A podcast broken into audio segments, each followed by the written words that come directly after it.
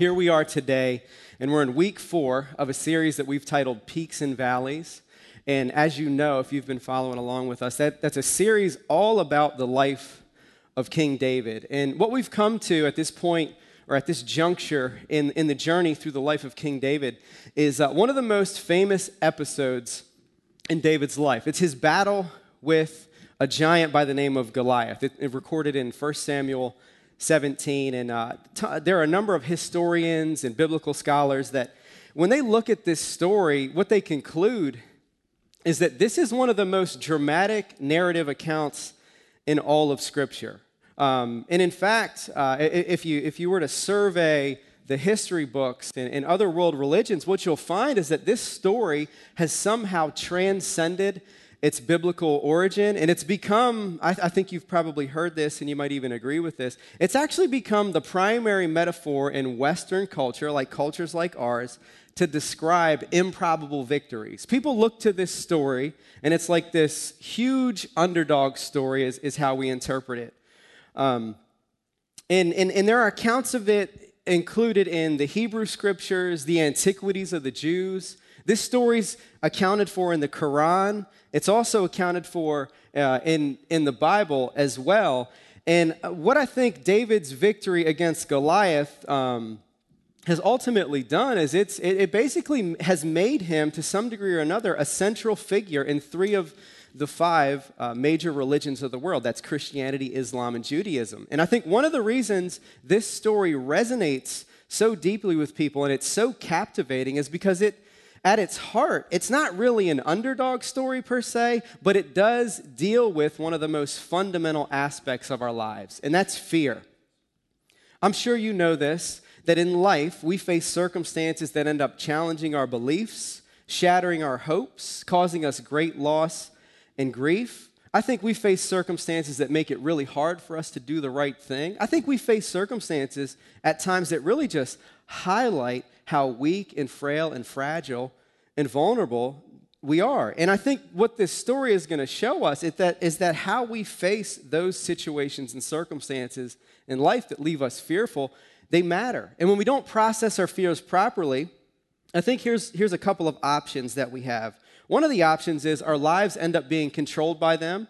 And the other option is we end up being forced, in order to keep going in life, to deny that our fears even exist. And I think either of those responses to fear are extremely problematic. And here's why I think suppressing our fears, really all it ever does is it leaves us unprepared for life, for the reality that we actually face in this life. And, and when we're controlled by our fears, we're just incapacitated to even face life at all at times. And so here's, here's why I think, and you might be maybe you're here today or you're listening online and, and, and, you think of the story of David and Goliath as some like cosmic fairy tale or some story that somehow made its way into all these, these holy books. But, but I want to share something with you because I think that it's relevant for us today. And here's why I think that the reason that this ancient story of a shepherd boy slaying a giant is relevant to us today is because it's going to offer us an alternative to facing our fears. It doesn't force us to suppress them, it doesn't force us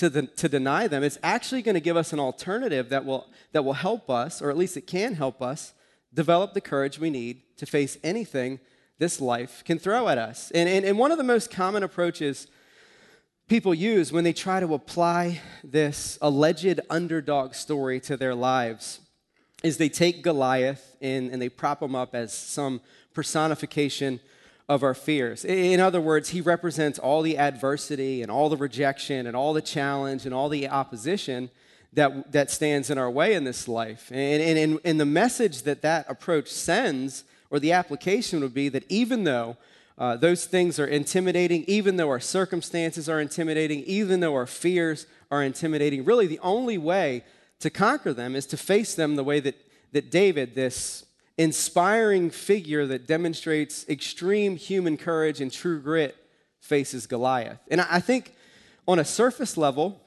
that does sound kind of helpful, but um, I want to offer you that I, I, I really think that that approach to this text is kind of out of touch with reality. And here's why. I think you, you could probably attest to this to some degree or another. There are giants that we face in this life that we just can't slay.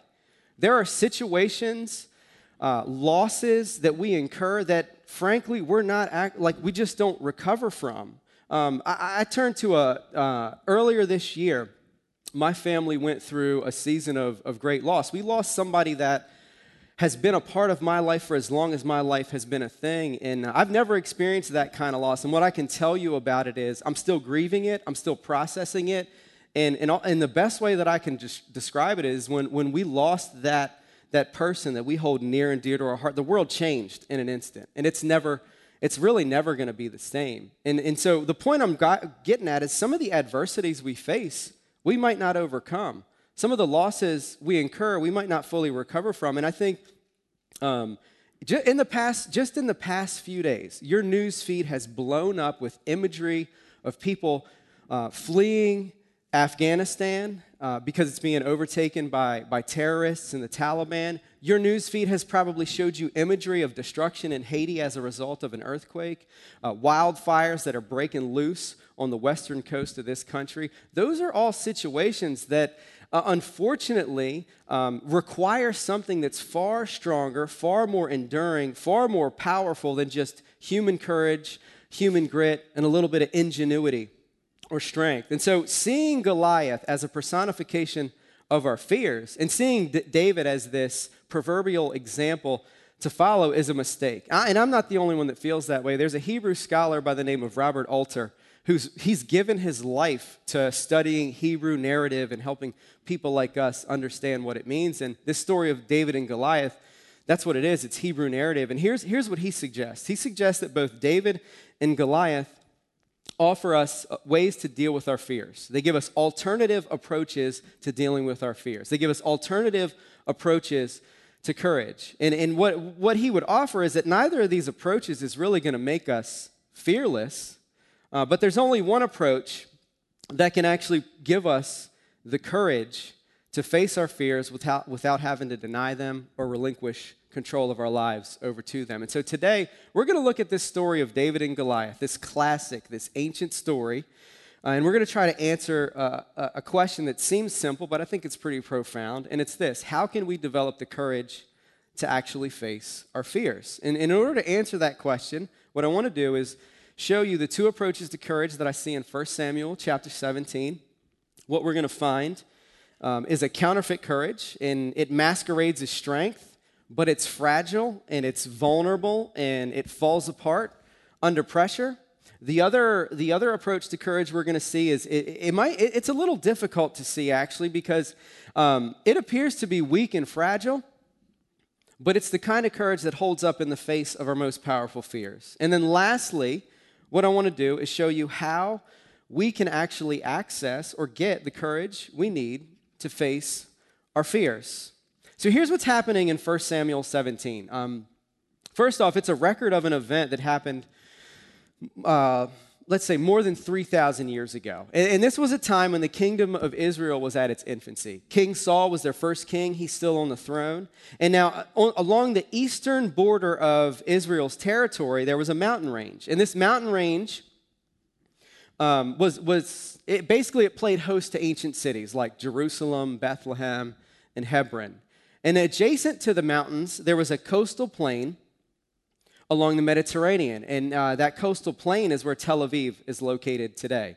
And the, the, these mountains and coastal plains, they were connected by a series of valleys and ridges that ran east to west. And historically, hostile armies on the coastal plains would use this region as a strategic pathway to invade Israel. And so that's what's going on right now. And that's what's going on in, uh, I'm sorry, in 1 Samuel chapter 17 the, the fiercest enemy of Israel, the Philistines, has taken that pathway all for the purpose of invading Israel. They've made their way to the highland area near Bethlehem. And this is a very strategic location because it, it kind of is this proverbial line that splits the kingdom of Israel in half. And so their intent is, is not just to invade and occupy Israel's territory, they're going to divide and conquer it. And of, of course, Word of this travels to King Saul, and so he deploys the army of Israel uh, down, the, down the mountainside to this, this region of hills and valleys, and they set up camp in the valley of Elah. The Philistines had set up their camp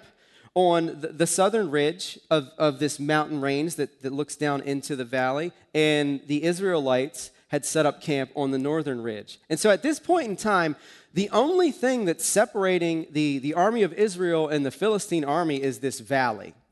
Uh, but all that's about to change.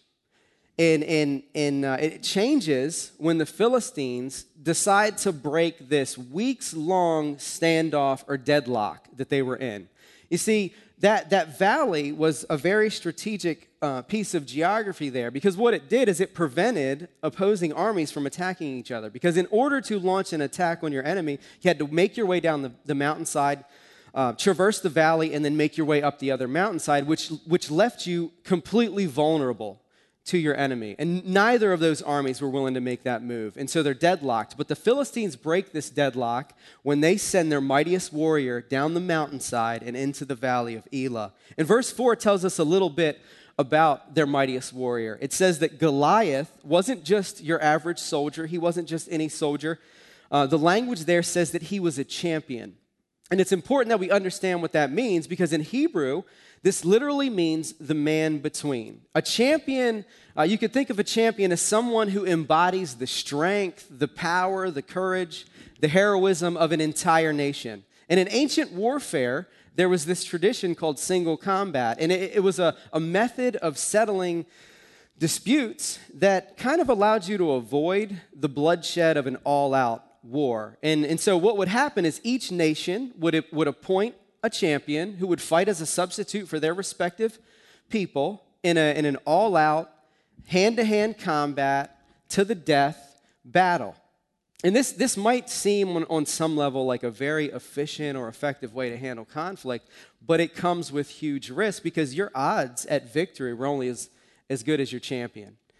And when Goliath, the, the, the champion of the Philistine army, makes his way to the valley of Elah to challenge Israel's champion, it sends a, a shockwave of fear that absolutely eradicates uh, and destroys the courage of not just King Saul, but all of Israel. And so, what I want to point out is that the way Goliath enters the valley of Elah and how King Saul and all of Israel respond to it shows us this first approach to courage. And it's a kind of a, a kind of courage that really appears in my opinion, to be something that it's not. And I'm sure you'd agree that anything that, that isn't what it appears to be is a counterfeit. And so the first thing I want to present you with is that counterfeit courage looks fierce, but it's fragile. And so this picture that we have of Goliath in 1 Samuel 17, it, it's fierce. And all the detail there, I think it's there to help us understand what counterfeit courage looks like. Go ahead and turn with me to verse 4. Here's what it says. Goliath was nine feet nine inches tall and wore a bronze helmet and bronze scale armor that weighed 125 pounds. There was bronze armor on his shins, and a bronze sword was slung between his shoulders. His spear shaft was like a weaver's beam, and the iron point of his spear weighed 15 pounds. In addition, a shield bearer was walking in front of him. He stood and shouted to the Israelite battle formations. Why do you come out to line up in battle formation? He asked them. Am I not a Philistine, and are you not servants of Saul? Choose one of your men and have him come down against me. If he wins in a fight against me and kills me, we will be your servants. But if I win against him and kill him, then you will be our servants and serve us. Then the Philistine said, I defy the ranks of Israel today. And basically, that's him saying, I defy your God. I defy every last one of you, from your king all the way down to the most vulnerable member of your society. He's, he's basically flexing as hard as he can flex, and he's saying, You got nothing in your ar- army or arsenal that can come against me and, and even come close to yielding victory. And so when Saul and all of Israel heard what Goliath had to say, it says, when Saul of, and all of Israel heard these words from the Philistine, they lost their courage and were terrified. Now, now, one of the most overwhelming, at least to me, as a towering juggernaut of height, one of the most overwhelming aspects of Goliath, it, it obviously, is his height. Uh, the translation I'm using, which is the Holman um, the, the Holman translation, uh, says that he was nine feet nine inches tall. This is, th- this is not what all the other records say. And there, there is a little bit of dispute about how tall he actually was. There are a number of, of, of uh, historians and biblical theologians that, that say, hey, he wasn't that tall, he was a lot shorter. But what they all agree on is that he towered over the average human being during that time. And so, um, we actually have some things on record in our recent history. The, the, the, uh, the most, actually, the tallest human being in recent history is a man by the name of Robert Wadlow. He lived um, from 1918 to, to 1940, and he was a towering 8 feet 11 inches tall. So, so 9 foot 9 isn't really that outside of the question. This, this man was huge. Um, the, the record I'm looking at says that Goliath was about a foot taller than, than Robert Wadlow, but he's not just nine feet nine.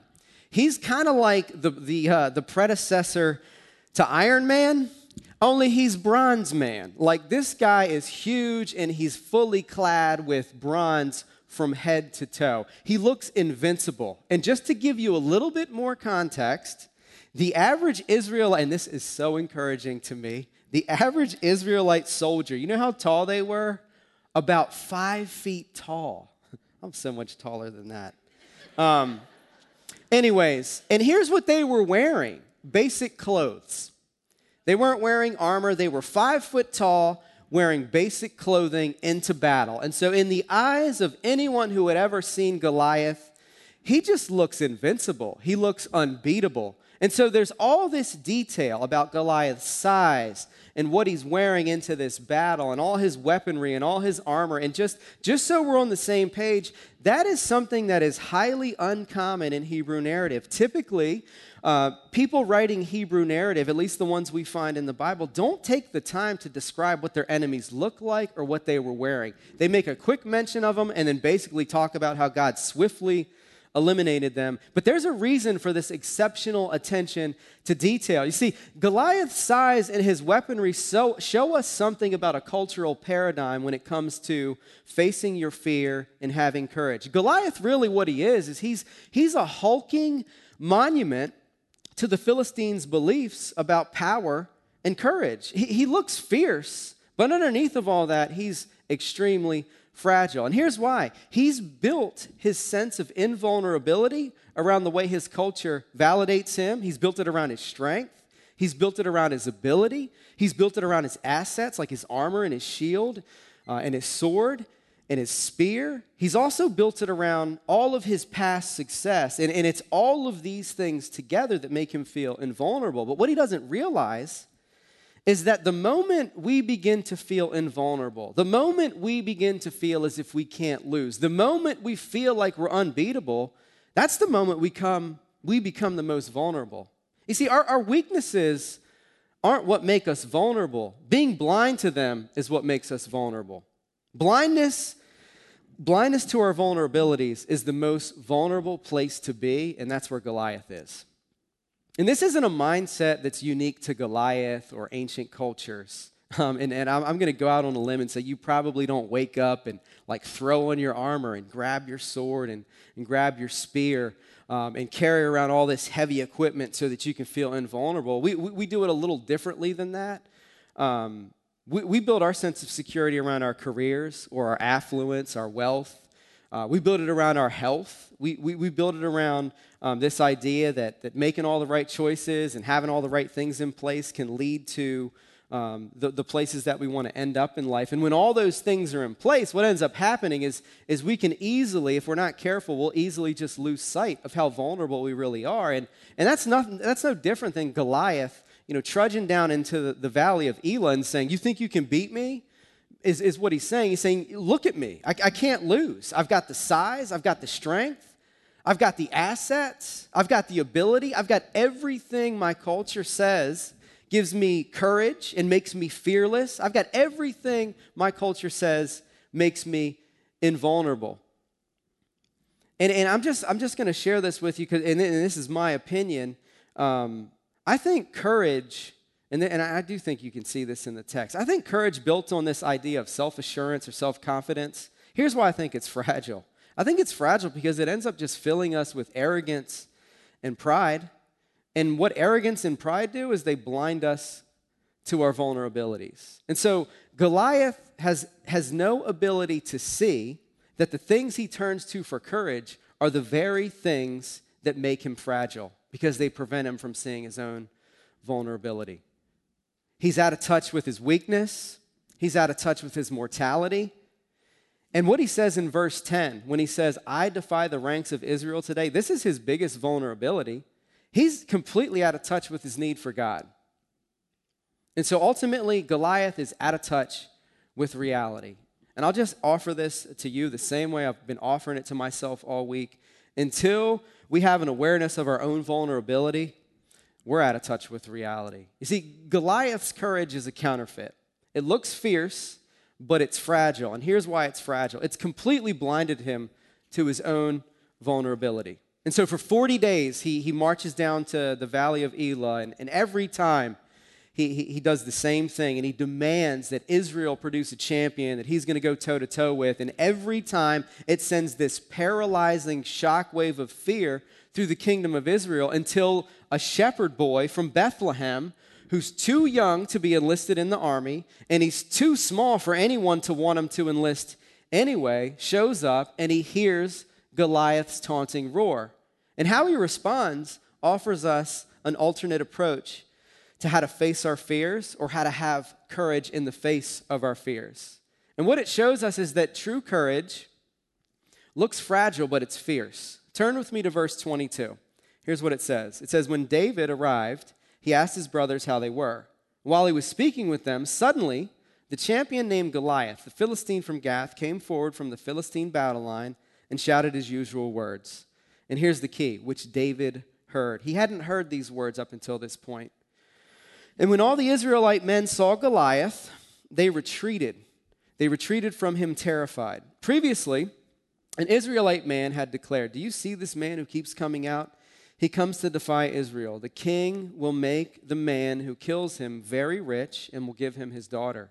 The king will also make the household of that man's father exempt from paying taxes in Israel. I just want to like add a little side note here. Can, can you see how fear will drive you to do the craziest things like give your daughter away to whoever shows up? All because he's all because he's terrified of Goliath. But but but but, but that's not the point here. David David could see everything that everyone else could see. He saw how huge he was, how terrifying he looked. He saw his armor, he saw his arsenal. He could see the violence in his eyes, he could hear the terror in his voice. He could see everyone from King Saul all the way down the ranks paralyzed in fear. But in the face of all that, David responds differently than anyone else. And what David says in verse 26 it's going to start to give us a glimpse into his approach to dealing with fear. And it's, it's, it's far different than anyone else's.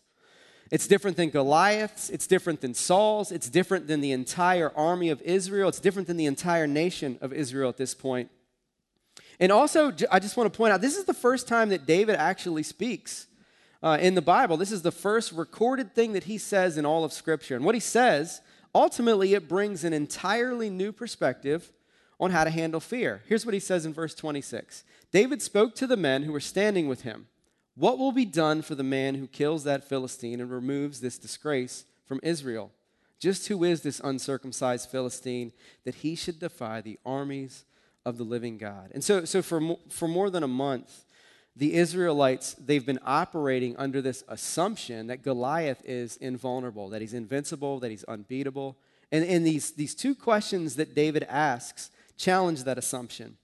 And they also offer a perspective that was completely missing from the conversation up to this point. See, see, according to David, Goliath wasn't just taunting the army of Israel, Goliath was taunting the God of Israel.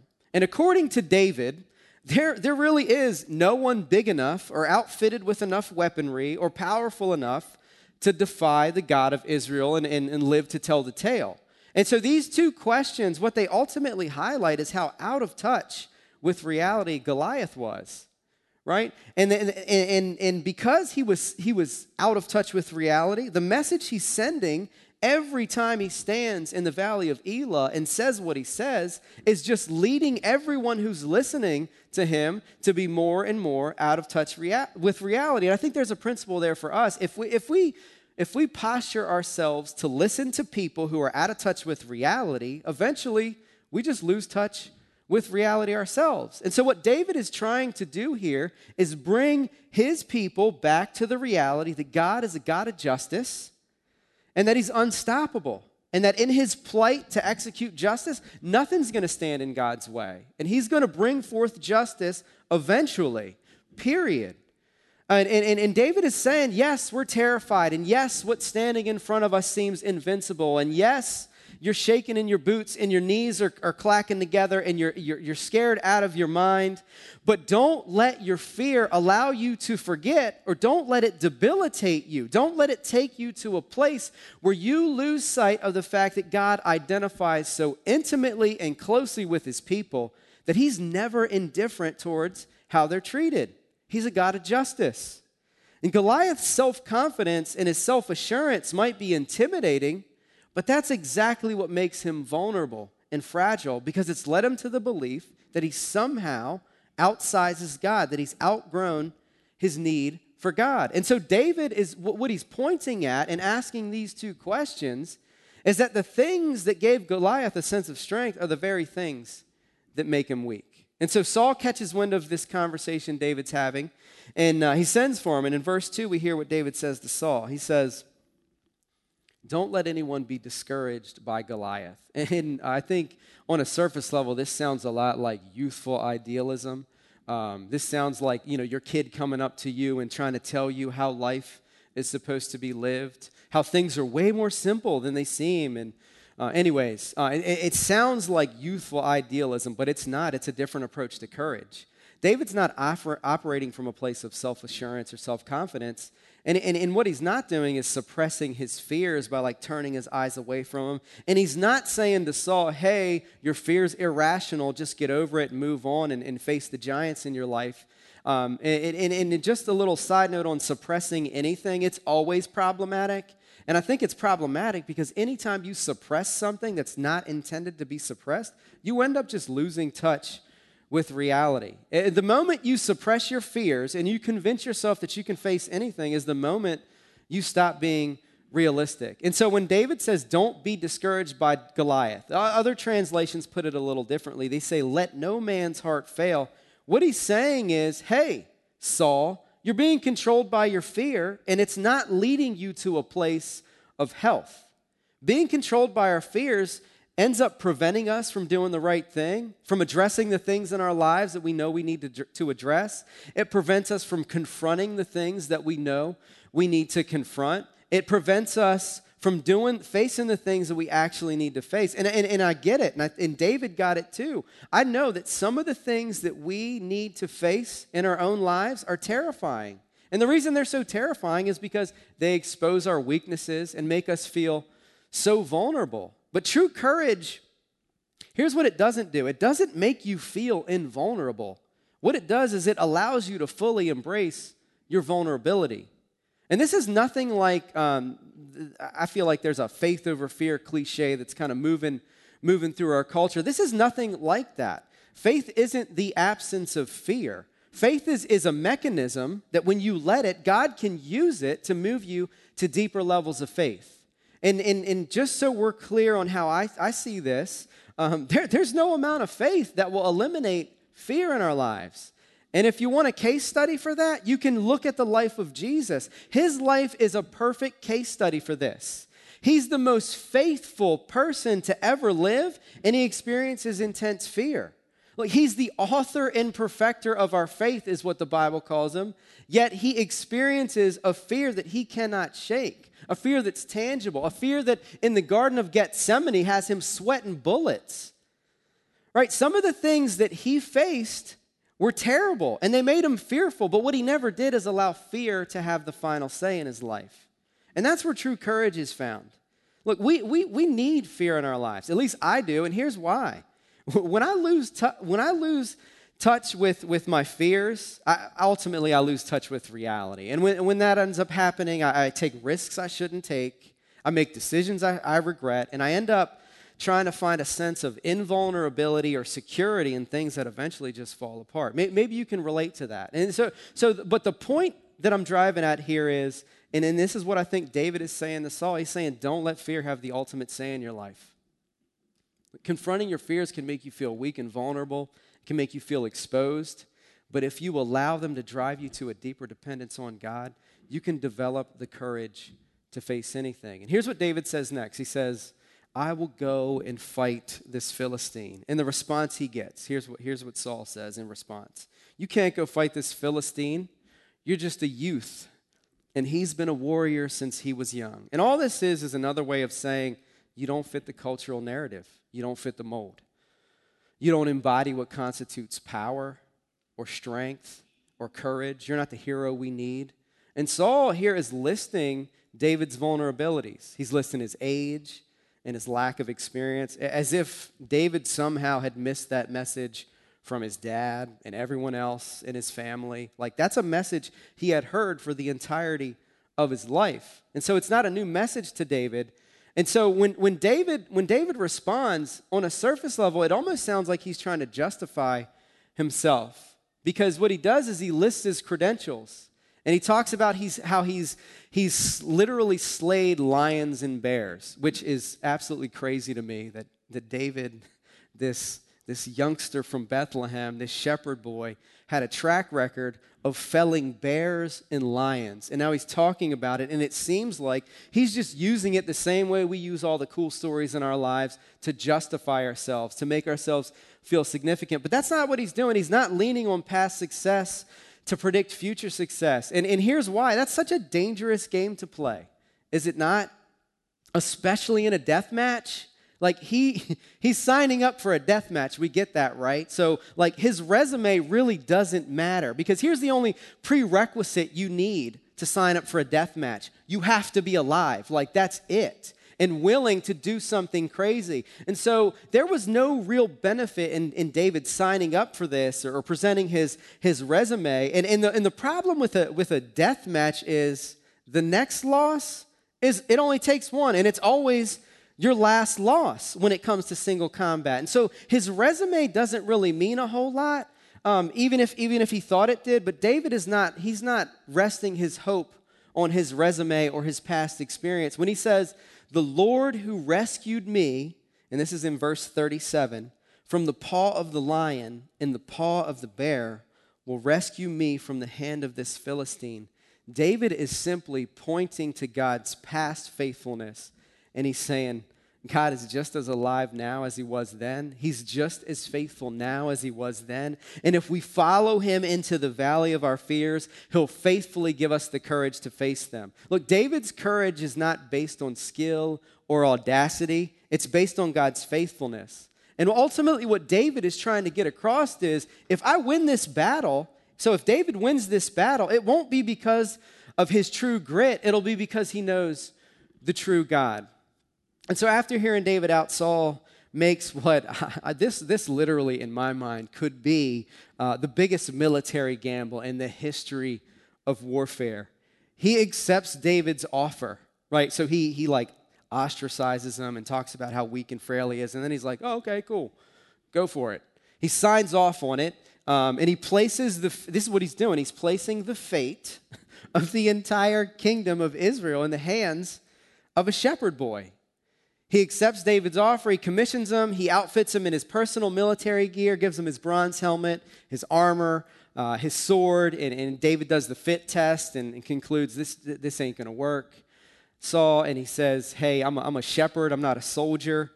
He's not used to gear like this. It's heavy, it's cumbersome, and it really doesn't play to his strengths as a shepherd. And so, verse 40 tells us what David, David chooses to do instead of taken Saul's armor, it says, Instead, he took his staff in his hand and chose five smooth stones from the wadi. And all that is is a dry riverbed. And he put them in his pouch, his shepherd's pouch. And then, with his sling in his hand, he approached the Philistine. And so, um, it, would be easy to, to, to like take a number of angles here when, with regards to David's refusal of Saul's armor and sword. But this isn't, this isn't David moving in faith and denying his fear um, what he's doing is he's actively moving towards his fear in faith. And, and, and he's not empty handed. Like, I hope you don't see David as empty handed. And if you do, I'm going to show you that he's not. He's not entering this fight unarmed. Uh, what he's doing is he's offering us a radical alternative And he's challenging our assumptions about courage and how to face our fears. So in, instead of bringing the weapons of the world to this fight, he chooses the tools of a shepherd. He's got a shepherd's crook, he's got a sling, and he's got some stones. Um, David chooses the tools of a shepherd. Now, now, Goliath, you know, is wielding the weapons of a warrior. And in, in ancient warfare, I think this is important for us to consider. In ancient warfare, there were three kinds of warriors. You had cavalrymen who rode around on horseback, or they were in horse drawn chariots. Uh, you also had heavy infantrymen. These were foot soldiers. They uh, typically have swords and shields, and, and their, whole, their whole battle motif or MO was hand to hand combat. And then lastly, there were infantrymen who were, or I'm sorry, um, artillerymen. Who these were like archers and slingers, and what they would do is they would attack enemy armies from a distance at very strategic locations. And historical records of combat that talk about artillerymen really highlight them as one of the most decisive factors in warfare. And so slingers who were artillerymen, they were equipped with these leather pouches that had two long cords attached to it and this is the weapon David has it's, it's, a, it's a sling. And they'd put a projectile in it, just like the stones that David gathered, and they'd whirl it around, kind of like this, which I feel weird doing. And they'd, they'd let it go um, with one hand, and they'd hurl these projectiles toward their target. They, they could hurl these things at speeds of up to 150 miles per hour. Um, I, I, uh, I, I played college baseball, and I think the fastest projectile I ever saw was traveling at about 95 miles per hour. This is far faster than that. And not only did they hurl them fast, they could hit a target with deadly accuracy at up to 200 yards. And so, although David's not formally trained, he's a slinger and he's equipped. He's equipped with a sling. And, and, and what we need to understand here is this isn't the same as a slingshot. This, this isn't the toy that you had as a kid that you know you tried to shoot the neighbor's cat with. This is a deadly, this is a deadly weapon. And so David has this faith in an incredible God, but he's entering this fight with an incredibly devastating weapon, and he knows how to use it. He's not an inexperienced shepherd boy. Uh, he's not the inexperienced shepherd boy that he seems to be.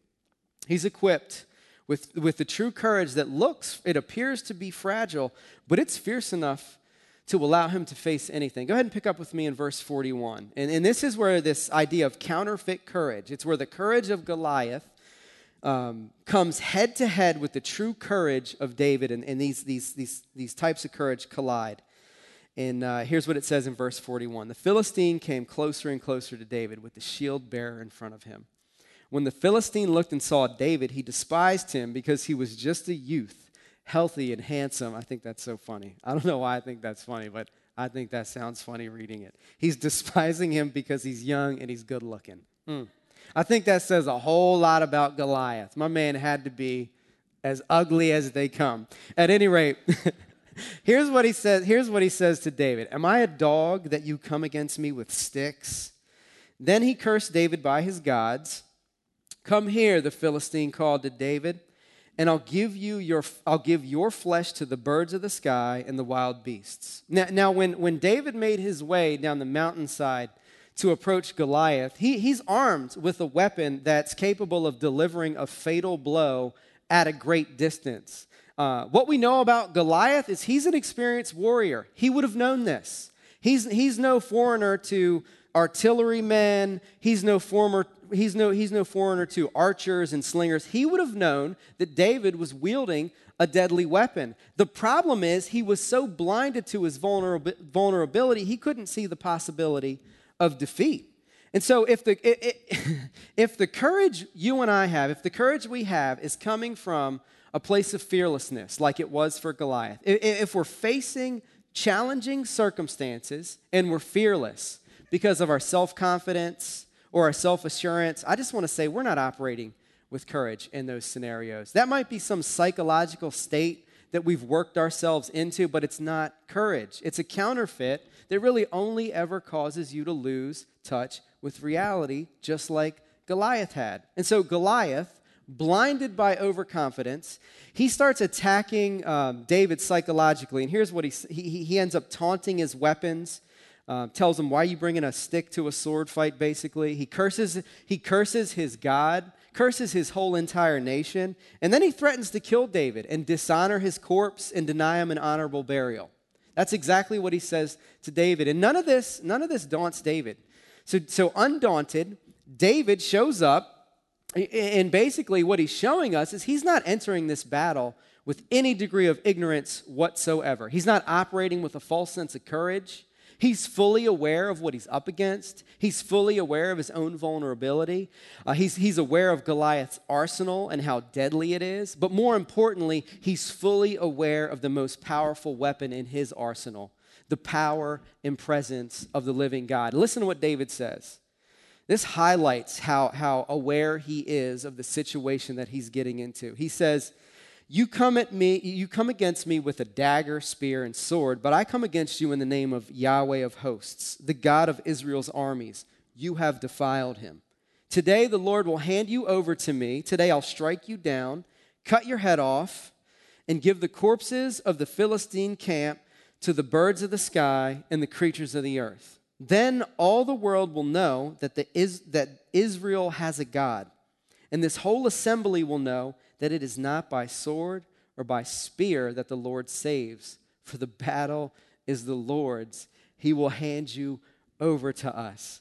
So, so for David, this isn't just a battle. This isn't just, you know, a, a, a 1v1 fight to the death match. There's a deeper purpose at work. And, and the deeper purpose at work, according to David, is the divine justice of God. See, Goliath had defied the God of Israel.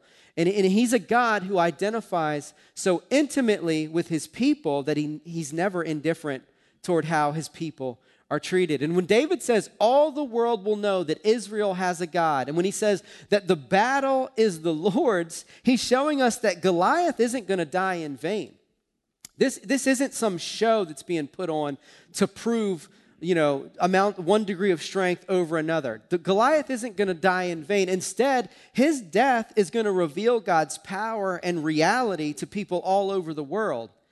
Victory over the injustice of Goliath would mean justice for people everywhere. And that victory isn't David's, it's God's.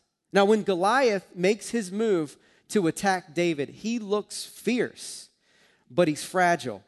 He's outfitted with advanced weaponry, but he only has one play crushing his enemies in hand to hand combat. This is how he wins. This is how he validates his strength. This is how he feels significant. And this is actually what makes him most vulnerable. See, everyone was expecting David to enter this fight with Goliath in hand to hand combat mode, in close range. But David isn't a soldier, he's a shepherd. He had no intent of engaging in hand to hand combat. And, and also, he's not operating from some obtuse need to prove anything. What he's doing is he's protecting God's people the same way he was protecting his flock against lions and bears. And the moment he sensed any degree of threat, from Goliath, he responded in a way that caught everyone absolutely off guard. You see, Goliath's courage allowed him to see David's vulnerabilities, but it blinded him to his own. And that's what made him so weak. And that's what made him so fragile. You see, true courage doesn't blind you to your vulnerabilities, it actually helps you see them so clearly that you can begin to deal with your vulnerabilities. And see, it's, it's David's courage that made him fully aware, aware of his vulnerability. He knew he didn't stand a chance in hand to hand combat against Goliath, but he also knew that Goliath didn't stand a chance against his sling, his stone, and his God. Pick up with me in verse 49. It says that David put his hand in the bag, took out a stone, slung it, and hit the Philistine on his forehead. The stone sank into his forehead, and he fell on his face to the ground. David defeated the Philistine with a sling and a stone. And then it says, even though David had no sword, he struck down the Philistine and killed him. this to me is kind of like the equivalent of, of, a, of a, like a heavyweight bout that's about to have, happen. It's like months out. That's the standoff. There's all kinds of hype. There's all kinds of energy around it. And then the guy gets TKO'd in the first like 10 seconds of the fight. That's literally what happens here. And so David David's David's victory over Goliath, what it does is it absolutely flips the script. The, the terror that paralyzed the Israelites is gone. It's, it's completely evaporated. The Philistine army has fled in fear. Their, they're, their champion. Everything that they looked to for strength, for significance, for courage, to deal with their fears was dead, and it sent their entire nation into, into a panic. And so, what's, what's really evident in this story is that how we approach our fears matters. And I think what, what, what's also evident is that self assurance and self confidence really, they're just terrible counterfeits for true courage.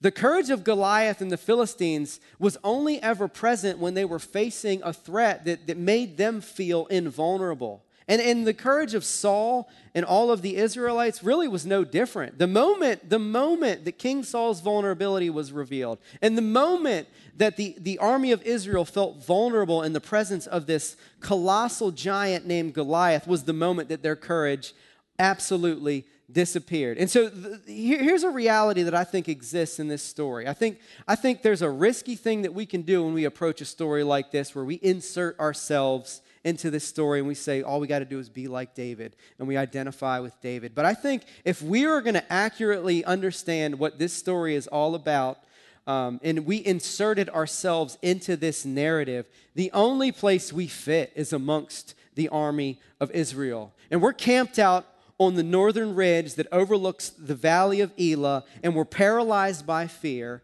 and we know there's nothing that we can do about it, and we know that our lives demand a champion, a substitute, a savior that's going to enter the valley and face this enemy that we are powerless to defeat. You see, when, when David faced Goliath, he wasn't acting as an example for us to emulate, he was fighting as a champion a man between. He was literally the legal res- representation of the entire nation of Israel. And here's what that meant if he won, the entire nation of Israel won. If he lost, the entire nation of Israel lost. And so David is not fighting for them, he's literally fighting as them. And it's also important to note that he's not fighting from a place of strength and self confidence and self assurance. He's actually fighting from a place of weakness. And understanding this, I think, is the key to understanding how to find the courage to face anything.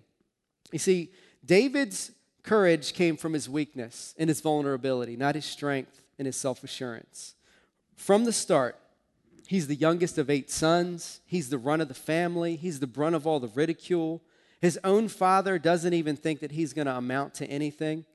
And what no one knew is that God was working through all that rejection and all that ridicule. And it was because he was so young, and it was because he was so weak, it was because he didn't fit the expectations of his family or the expectations of his culture that he learns as a shepherd boy all the things that he would need that he would need to know in order to be king. He learns how to use a sling, he learns how to protect his flock from predators, he learns how to understand and embrace his vulnerabilities instead of being controlled by them or being forced to deny them. And it's through his weakness that he saves the people of Israel. David's not an example for us to emulate. David's life is evidence for how God deals with our fears. David's life shows us, at least this is what I think it shows us, it shows us that God doesn't give fearful people an example to follow. He gives them a hero, a champion, a substitute, a savior. And, and, and if we fast forward from this story all the way to Hebrews 11 and 12, there's a place where the writer includes the names of all these alleged heroes of the faith, people that we would point to and, and, and, rightly call heroes of the faith, people like Noah and Abraham and Moses and Joseph and Jacob, people like Rahab, and people like David. And he says, Remember. He says, Remember how they had the courage to face things like oppression and enslavement and abandonment and exile and terrible loss and imprisonment and rejection and some of the worst atrocities that we could imagine. The writer of Hebrews says, Remember their courage, but keep your eyes fixed on Jesus, the author and perfecter of our faith. And the Greek word there for author, here's, here's what it is it's archegos. And here's what it means it means the champion, not a champion, the champion. And so I, I want to explain to you, I want to help you understand what that means as we wrap up today and uh, as the worship team comes back up today. And so, what, what all this really means is that David is not an example for us to emulate. David is, David is, his life serves as evidence for us to look at, but what we're called to do is keep our eyes fixed on Jesus, the champion. Fixing your eyes on Jesus is how you can have the courage to face to face absolutely anything. You see, David entered the valley of Elah and he risked his life to save his people from physical death. But Jesus entered the valley of the shadow of death and he took the punishment of death that we deserved to rescue us from eternal death. He laid down his life, he was tortured, he was executed, and through weakness, he actually defeated our greatest enemy and confronted our ultimate fear. And our ultimate fear, I'm sure you have fears that you would point to and say, that's my greatest fear. But I just want to offer you this as I, what I think is, as a human being, it's our ultimate fear if we really if we really get down to, to the nuts and bolts of, of why we're here. Our ultimate fear isn't the loss of money or the loss of success or the loss of relationships. All of those things are valid legitimate fears but our ultimate fear is being cut off completely and utterly from the presence of a holy god. That's the ultimate poverty. That's the ultimate loneliness. That's the ultimate death. Is, is, is alienation from god. And on the cross Here's what Jesus endured He endured our ultimate fear so that anyone who trusts Him can be freed from all fear. You see, true courage is not the absence of fear, it's the assurance that if we abide in Jesus, our deepest fears are completely resolved. And the degree to which we can see Jesus taking the punishment we deserve and enduring ultimate rejection and ultimate loss and ultimate death and ultimate fear is the degree to which we will have the courage to face our fears. Um, I mentioned earlier that, uh, that you know, our news feeds kind of blew up with a number of things this past, this past week. Uh, news of things that are unfolding in Afghanistan, wildfires in California, uh, earthquakes in Haiti, um, a resurgence of COVID where in, in, some, in some cases there are hospitals that are literally uh, running out of their oxygen supply and they're not sure how they're going to care for the people that they have already um, in house and they're not sure how to create space for future um, patients that are going to need a bed to get well on. And so um, th- there's all those things that are unfolding, uh, big picture and globally, and maybe they, they don't impact us personally, but there are people also at our church that are facing some of the most challenging, most fearful circumstances and situations. And so, what I want, what, what I just want to invite you to do is see David, see David as an example, but fix your eyes on Jesus. And there's one thing that, um, that I want to offer you before I step down from, from this stage today, and it's, it's, uh, it's written in Isaiah 40. It's verses 28 through 31. And here, here, here's what it says. And I want you to just let this sink in, um, allow this to impact you. Uh, allow this to become a reality or ask God to make this a reality in your life. Here's what it says It says, Have you not known? Have you not heard? The Lord is the everlasting God, the creator of the ends of the earth. What that really means is there's nothing outside of his scope or his gaze. He does not faint or grow weary. His understanding is unsearchable. He, he's capable of doing the unthinkable, the unfathomable in the face of troubling circumstances. He gives power to the faint, and to him who has no might, he increases strength. Even youth shall faint and be weary, and young men shall fall exhausted, but they who wait for the Lord shall renew their strength. They shall mount up with wings like eagles. They shall run and not be weary. They shall walk and not be faint. I don't know what you're facing personally. I don't know what you're fearful of personally. I don't know what has grabbed your attention personally. But what I do know, based on the life of David and based on what we see in Isaiah chapter 40, is that there is a God who is utterly committed to you. He's so intimately connected to you that he is not indifferent to your fears. He's not indifferent to the way that you're treated. And if you let Him, He will take your fears and translate them to a deeper level of faith, one that you haven't even imagined. Let me go ahead and pray for us. God, um, we just want to be people that actually believe what you've told us. We want to be people who are convinced that uh, you don't faint and you don't grow weary, not in the face of the most troubling circumstances. We want to be people who believe that your understanding is unsearchable, and we want to be people who don't just believe that you give power to the faint. We're faint, God, and we need your power, and we're asking you to give it to us. We're asking you, as people who lack might, that you would in- increase our strength. God, that you would give us everything that we need to face the fears that we're encountering in our lives. And God, that we would do it in a way um, that shows the world that there is a God of heaven. He's alive, He's well, and He's capable of doing anything. In your holy name, amen.